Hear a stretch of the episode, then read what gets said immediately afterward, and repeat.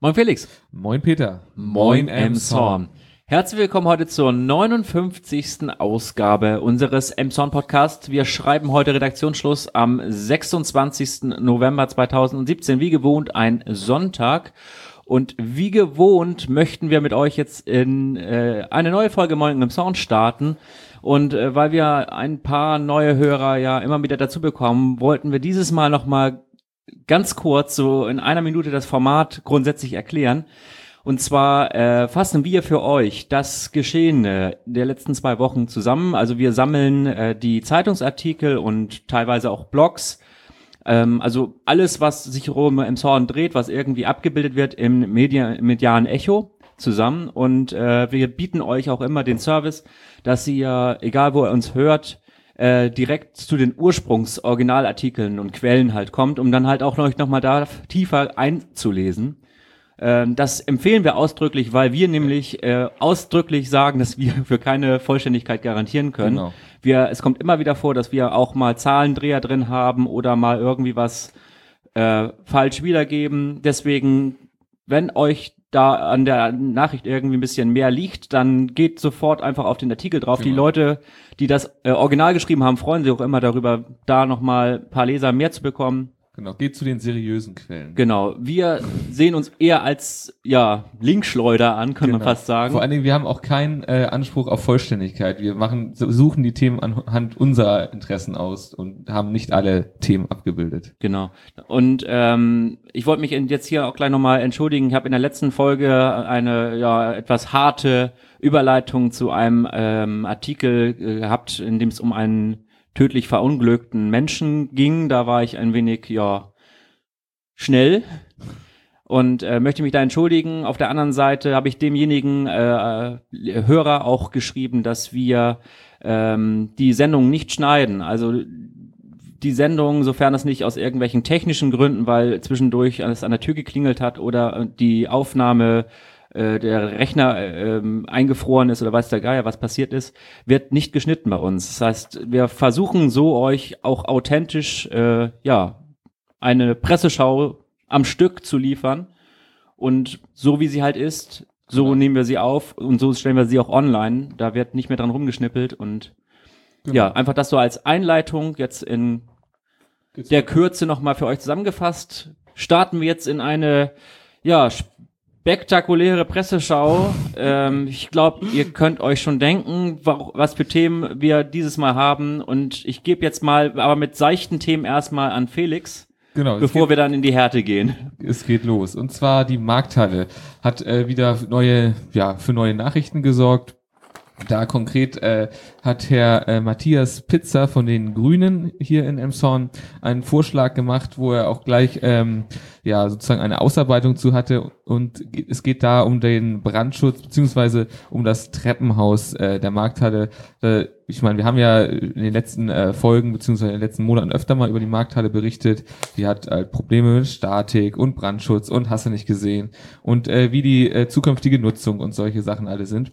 Und jetzt hat Herr Pitzer vorgeschlagen, einen Turm an die Markthalle heranzubauen, indem man zum Beispiel Treppenhaus, Fahrstuhl, auch die Sanitäreinrichtungen und all diese Sachen unterbringen kann, dass man das nicht mehr in der Markthalle selber haben muss und dieser Turm hätte dann halt auf jedem Geschoss sozusagen im oberen Bereich sozusagen eine Brücke in die Markthalle, dass man dort alles erreichen kann. Ja, im Großen und Ganzen sieht das sehr interessant aus, dieser Entwurf. Wichtig wäre jetzt aus meiner persönlichen Sicht dann nur, dass halt die Optik halt entsprechend der Markthalle irgendwie passt, sage ich mal, dass da jetzt nicht irgendwie so ein Glasturm entsteht oder, na gut, wer weiß, vielleicht kann es das sogar passen, aber auf jeden Fall, dass da die Sachen gewahrt werden. Gut, dann habe ich gleich noch eine zweite Meldung, die ich gleich hinterherwerfen möchte. Und da geht's um, ich sag mal, ein kleines Update. Auch wieder letzte Folge, da hatten wir ja schon über Krähen berichtet, ein wenig was. Und jetzt gab es nochmal aus der Politik Neuigkeiten. Diese Nachricht übrigens aus den Holsteiner, so wie die Nachricht davor auch. Und zwar hat die Politik beschlossen, wenn ich das richtig gesehen habe, 57.000 € für die Entfernung von Eiern aus den Nestern der Krähen bereitzustellen. Dafür soll eine externe Firma beauftragt werden. Es war auch in der Diskussion, dass das der Betriebshof machen soll. Allerdings wurde da gleich gesagt, dass sie in dieser Zeit keine Zeit haben. Da ist nämlich noch der Winterdienst gefordert und die Sichtung der Bäume ist auch in dieser Zeit. Das heißt, da steht kein Personal bereit, um das zu erledigen. Nochmal kurz zur Erinnerung. Die Schutzzeiten für die Krähen beginnt ab dem 15. März. Da darf dann nichts mehr gemacht werden, auch keine Eier mehr entnommen werden aus den Nestern der Krähen. Deshalb muss das alles davor geschehen und dann wird das auch öfter mal wiederholt, dass halt ja möglichst wenig neue Krähen in M-Sorn entstehen. Ja, so viel zu diesen Updates. Hast du noch irgendwie was?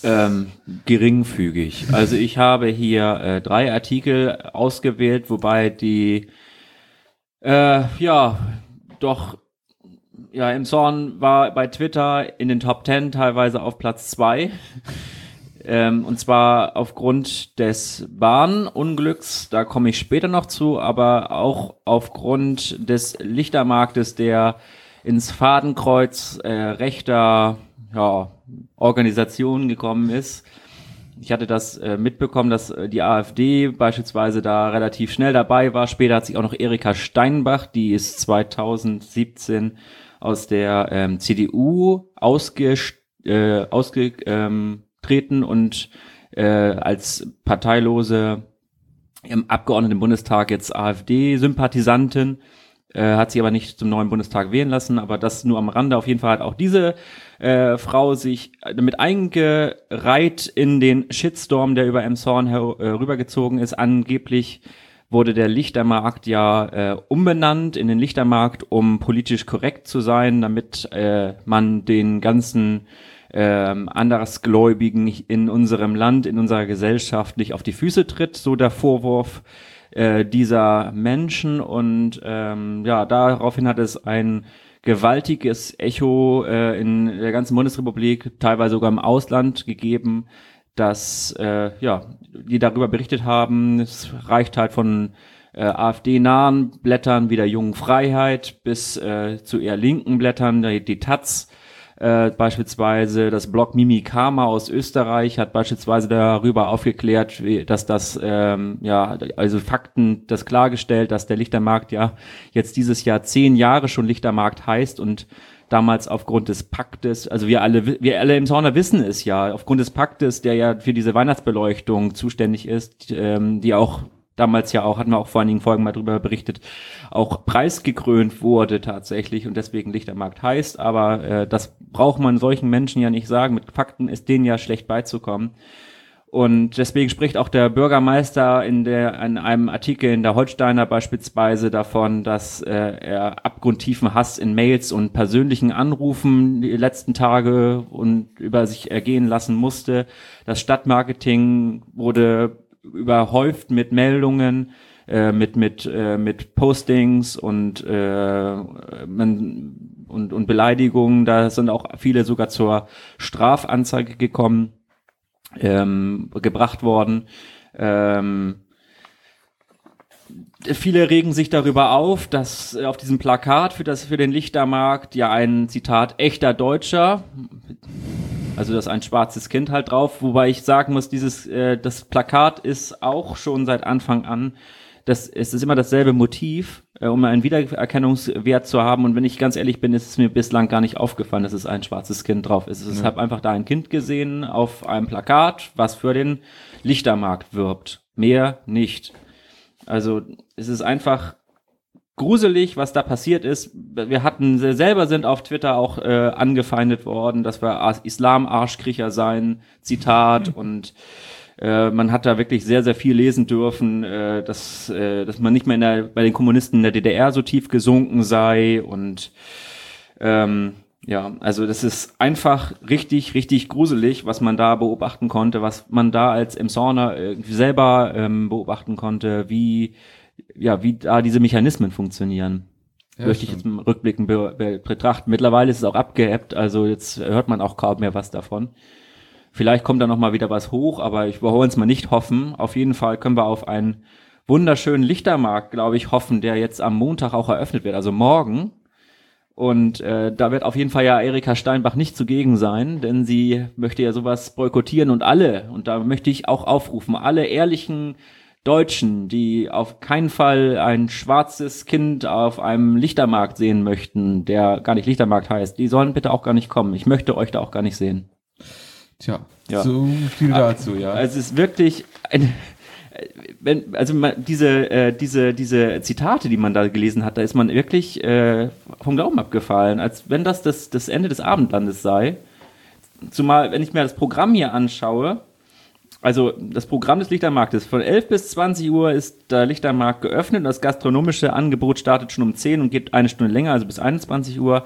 Sonntags von 14 bis 18 Uhr, Heiligabend von 10 bis 14 Uhr, da ist ja wieder beim Tallinn-Stand, ne, dieser Massenauflauf. Dann gibt es die Weihnachtskutschfahrten an den Adventssonnabenden, dann gibt es die Engel, die Süßigkeiten verteilen, die Weihnachtsparade gibt es, dann wird der Nikolaus geweckt am 2. und am 6. gibt es dann Lebkuchenherzen werden verteilt, die Weihnachtselfen kommen, man kann nochmal mit Luftballons nochmal die Weihnachtswünsche losschicken. Es gibt Musik in Kooperation mit der St. Nikolai-Kirche, gibt es Musik, da sind auch Bläser noch, die dann da weihnachtliche Musik spielen auf dem Markt. Also grundsätzlich Alkoholausschank ist da, es ist ein durch und durch islamisches Fest, möchte ich sagen. Ja, klar, aber ich meine, Weihnachtsbaum mit Kugeln dran.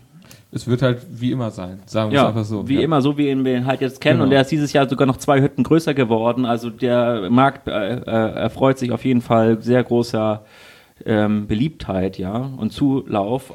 Und das waren ja auch einer der Gründe, ihn damals 2007 so zu benennen, um sich halt auch abzugrenzen von den Märkten in der Umgebung. Weil Lichtermarkt, M-Sorn ist mittlerweile jetzt gerade ja durch diese ganze Berichterstattung, kann man ja auch sagen, bundesweit zu einem Begriff geworden. Das stimmt. Ja. Gut, dann. Ja, ich denke, damit. Das soll es gewesen sein. Haben wir es, glaube ich, auch. Ach ja, genau. Es ist auch der nächste Skandal steht ja auch schon an, weil die Weihnachtsreifen wurden mittlerweile ja auch in Winterreifen umbenannt. Also da müssen wir uns auch mal einsetzen. Sollten wir dringend eine Petition starten, dass Weihnachtsreifen endlich auch wieder Weihnachtsreifen heißen können. Das stimmt, ja. Definitiv. Gut, ein paar versöhnlichere Töne habe ich hier, und zwar hat es wieder eine Veranstaltung gegeben, zwar nicht hier, aber in Kiel, und zwar war das die Jazznacht, beziehungsweise der Landeswettbewerb von vielen Schulen, viele Schulen haben da teilgenommen, unter anderem auch die Bismarckschule hier aus M-Sorn hat in der Kategorie bis 14 teilgenommen. Das war ein sehr junges, wir haben ein sehr junges Orchester, was das angeht, und haben da das beste Ergebnis erreicht in dieser Kategorie. Leider haben wir es nicht geschafft, in den nächsthöheren Wettbewerb aufzusteigen, weil die Kategorie über bis 18 hat da noch ein paar mehr Punkte erreicht und konnte sozusagen dann weiterziehen. Allerdings ist es zu erwarten, dass wir in den nächsten Jahren dort weiterkommen. Das war trotzdem nicht alles ohne, ich sag mal, Erfolg, denn wir haben, beziehungsweise nicht wir, sondern die Bismarckschule, beziehungsweise die Jugendgruppe der Bismarckschule hat einen Preis gewonnen, und zwar eine Rhythmusgruppenwochenende im Nord College in Rendsburg, und haben sich sehr darüber gefreut. Ich kann mir zwar nicht direkt was darunter vorstellen, aber sie werden schon wissen, was sie da tun. So, Fortbildung sozusagen, genau. Ne? Oder so ein Workshop halt. Sehr wahrscheinlich, ja. Und des Weiteren noch ein kleines Update vom Hallenbad. Hier gibt es mal wieder, wie bei eigentlich allen Baustellen in M-Sorn, Verzögerungen. Und zwar wird das Hallenbad nicht wie geplant bis Ende 2018 fertig werden, sondern später. Es wurde kein genaues Datum mehr genannt, denn aufgrund der Angebote, also es gab ja eine Ausschreibung, gerade jetzt für den Abriss und sowas, und die Angebote waren bis jetzt so hoch, dass sich noch für keins entschieden wurde. Und jetzt ist damit zu rechnen, dass der Abriss erst im März 2018 stattfindet. Ursprünglich sollte er jetzt schon stattfinden, der Abriss. Also es verschiebt sich, auf unbestimmte Zeit, würde ich mal sagen. Man hofft natürlich nicht zu lange, denn Baden ist schon so eine gute Sache. Ja, auf unbestimmte Zeit hat sich auch der Zugverkehr in M-Sorn verschoben, verzögert. Grund waren Störungen im Betriebsablauf, beziehungsweise... Das bei der Bahn. Ja. Das zweite große Thema, hier haben wir Meldungen des SHZ, der M-Sorner Nachrichten, der Kieler Nachrichten und des Blogs nahverkehrhamburg.de. Der Grund, für diejenigen, die es vielleicht nicht mitbekommen haben, in M-Sorn ist ein Zug, der auf dem Weg von Altona nach Westerland auf Sylt war am 20. Nee, Gott, das Datum war jetzt gar nicht mehr drauf, ne? Wann war das, der 18.? Vor einiger Zeit. Vor einiger Zeit, das hat mir jetzt gar nicht rausgeschrieben. Auf jeden Fall waren wir alle davon betroffen. Von Westerland nach Westerland auf Sylt ist wollte dieser Zug fahren, ist um kurz nach 7 dann im Bahnhof M-Sorn über eine Weiche gefahren, wo sich jetzt rausgestellt hat, dass diese Weiche eigentlich aufgrund der Baumaßnahmen gar nicht befahren werden durfte, weil die nämlich noch nicht fertiggestellt war. Und daraufhin ist halt der Zug entgleist, beziehungsweise die ersten 2 Wagen sind entgleist, da sind auch 2 Personen verletzt worden, eine Zugbegleiterin hat wohl eine Platzwunde gehabt, wurde ins Krankenhaus gebracht. Und ja, daraufhin ging natürlich erstmal gar nichts mehr, weil wir haben ja schon oft genug rumgejammert, dass wir mehr Bahnsteige und mehr Gleise brauchen. Es hat sich in dieser Situation mal gerecht, denn kaum sind da 2 Gleise nicht passierbar aufgrund dieses Unglückes. Ist natürlich mit einem Gleis, beziehungsweise auf dem zuerst mal auch gar kein Verkehr stattfinden durfte, gar nichts mehr möglich. Das ist also kompletter Stillstand. Halb Schleswig-Holstein gelähmt. Man konnte halt irgendwie, wenn man nach Kiel wollte, von Hamburg aus nur über Lübeck fahren und über Plön dann weiter mit so einer Bimmelbahn. Ja, das ist eine schöne Strecke bestimmt. Ja, daraufhin, wie gesagt, das wurde erstmal untersucht. Da war auch sehr viel Presse hier in M-Sorn zugegen. Auch der NDR war im Kamerateam lange hier. Und jetzt steht es in der Datenbank der E-Rail, der Europäischen Eisenbahnagentur, dass der Grund wirklich dieses fehlende Stück Schiene ist. Man hätte da nicht rüberfahren dürfen und die Bahn hat jetzt ein Jahr lang Zeit, den Vorfall aufzuklären und einen Abschlussbericht da vorzulegen zu diesem Fall. Das ist da so genormt. Grundsätzlich europaweit bei jedem Bahnunfall kann man das einsehen in dieser Datenbank auch. Und die Bundespolizei in Flensburg ermittelt jetzt auch schon mal wegen fahrlässiger Körperverletzung und Gefährdung des Bahnverkehrs, weil irgendwie wurde von irgendwem die Weiche so gestellt, dass man da rüberfahren konnte. Und jetzt wird da erstmal ermittelt, wer dafür zur Rechenschaft gezogen wird. Der Schaden laut E-Rail liegt im Übrigen zwischen 150 und 2 Millionen Euro. Alleine für den Unfall. Der volkswirtschaftliche Schaden, der ist ja wie immer nicht zu bemessen.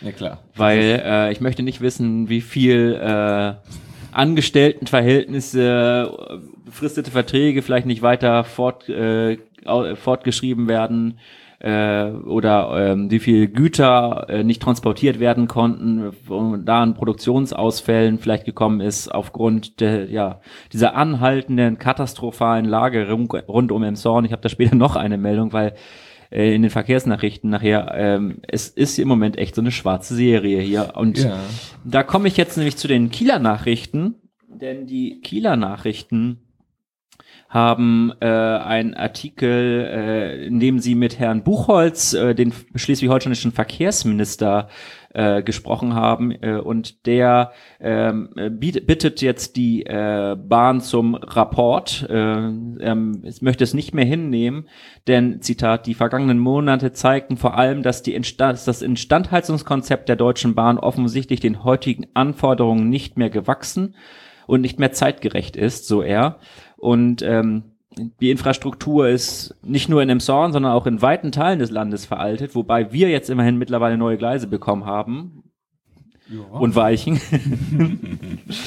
Und er vergleicht das nochmal mit dem Schienenverkehr, mit dem Straßenverkehr, also Schienenverkehr mit Straßenverkehr. Da beispielsweise, wenn man sich das anschaut, dass die A7 sechsspurig ausgebaut wird und in M-Sorn halt nur 2 Gleise für so eine wichtige Verbindung zur Verfügung stehen, dass das natürlich nicht funktionieren kann Und ferner greift er auch noch die Industrie an, beispielsweise hier genannt die Firma Bombardier.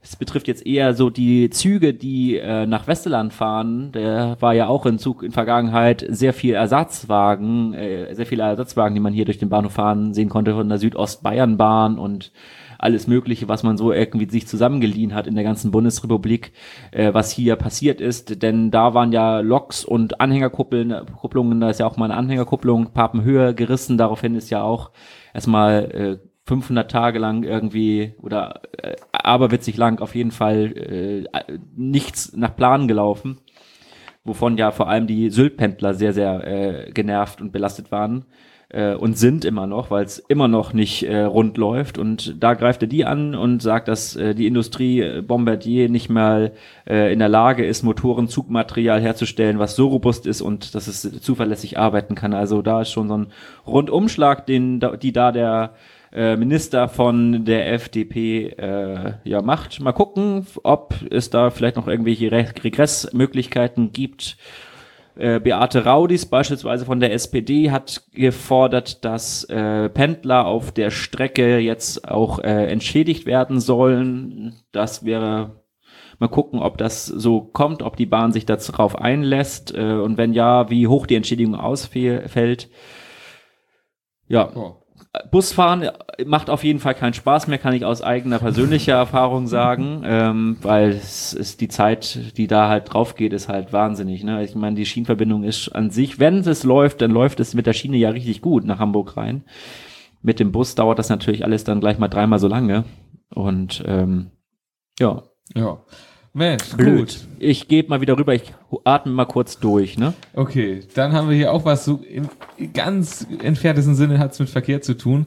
Vielleicht ist es euch aufgefallen, im letzten Monat war die Kloster Sande erstaunlich wenig im Hafenbecken anzutreffen. Das lag daran, dass sie in der Werft war.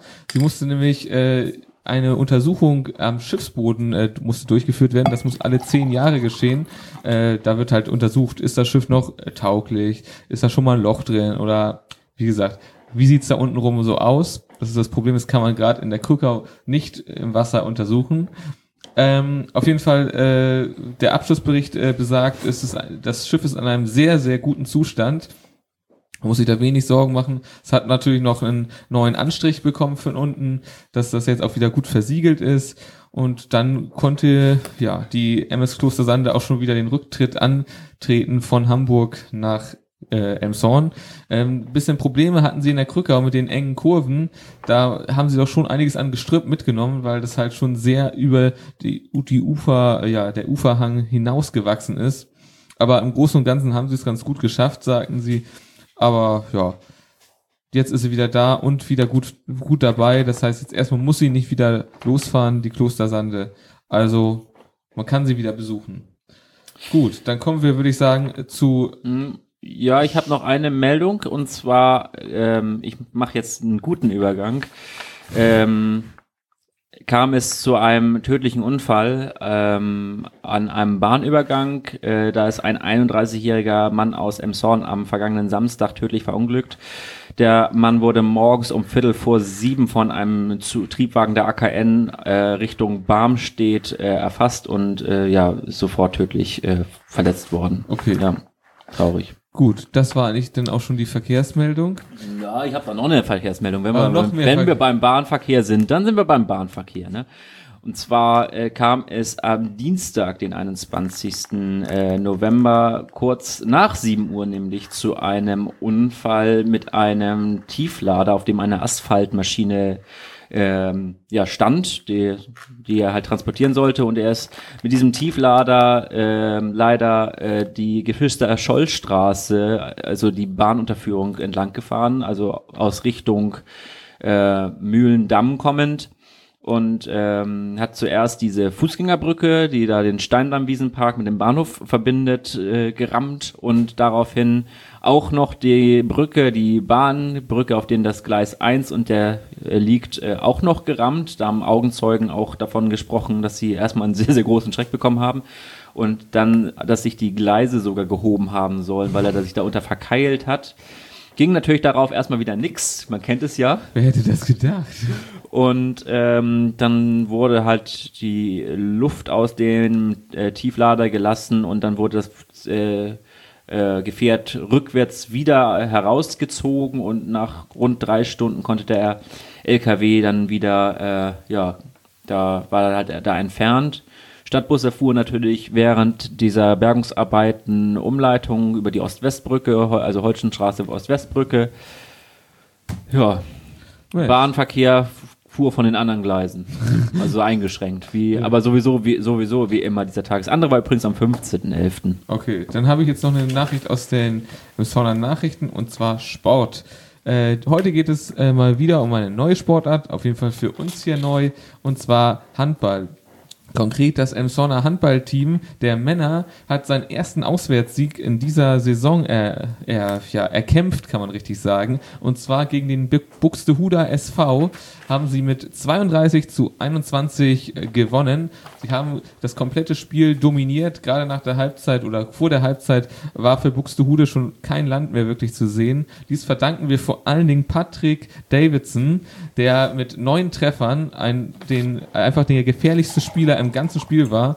Und ich muss nur sagen, Hut ab für unser Handballteam, in diesem Fall der Männer. Danke dafür. Ah, schon fertig? Das war Sport. Wetter bleibt so die nächsten Tage. Wir haben so bis 8 Grad, mal ein bisschen Regen, mal ein bisschen überwiegend bewölkt, leichter Wind. Also genau. Es ist jetzt ja nicht so gemütlich, sich draußen aufzuhalten, außer man ist bei der Eisbahn im Zelt. Oder man hat einen Glühwein. Oder man hat einen Glühwein in der Hand am Tallinnstand ab Montag, ne? Oder bei den anderen Glühweinständen. Es gibt da ja auch noch andere Glühweinstände, die auch für guten Zweck sammeln. Beispielsweise der Round Table ist ja auch da, die auch für gute Zwecke sammeln, wo man dann den Becherpfand auch spenden kann. Als Abschlussmeldung haben wir diesmal die einzig lustige Meldung dieser Folge, glaube ich. Und zwar ist ein 36-jähriger Mann am Samstag, den 11.11. morgens gegen 20 nach 3, ob er betrunken war oder nicht, geht aus der Meldung übrigens leider nicht hervor, am Südufer in die Krückau gefallen. Und zwar, weil er sehr intensiv sich mit seinem Smartphone auseinandergesetzt hat. Ich hoffe, er hat nicht Morgen im Zorn gehört. Nee, wahrscheinlich nicht. Ist auf jeden Fall in die Krückau gefallen und konnte sich da auch selber nicht mehr zur Leiter hin orientieren. Daraufhin musste die Polizei ihn dann halt wirklich zur Leiter lotsen.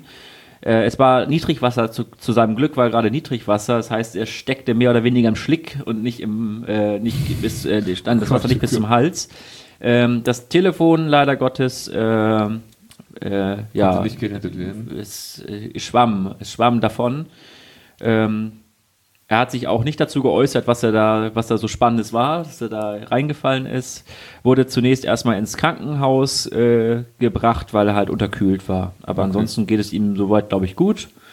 Und die Polizei hat eine lustige Meldung gehabt, die auch ziemlich viral ging. Im Internet. Dann enden wir heute mal mit einer guten Meldung. Das ist sehr schön. Ja. Also halbwegs gut. Ja. Mir geht's ja gut. Dann bleibt uns nicht viel mehr zu sagen als... Bleibt uns gewogen. Bleibt uns treu. In 2 Wochen wieder neu.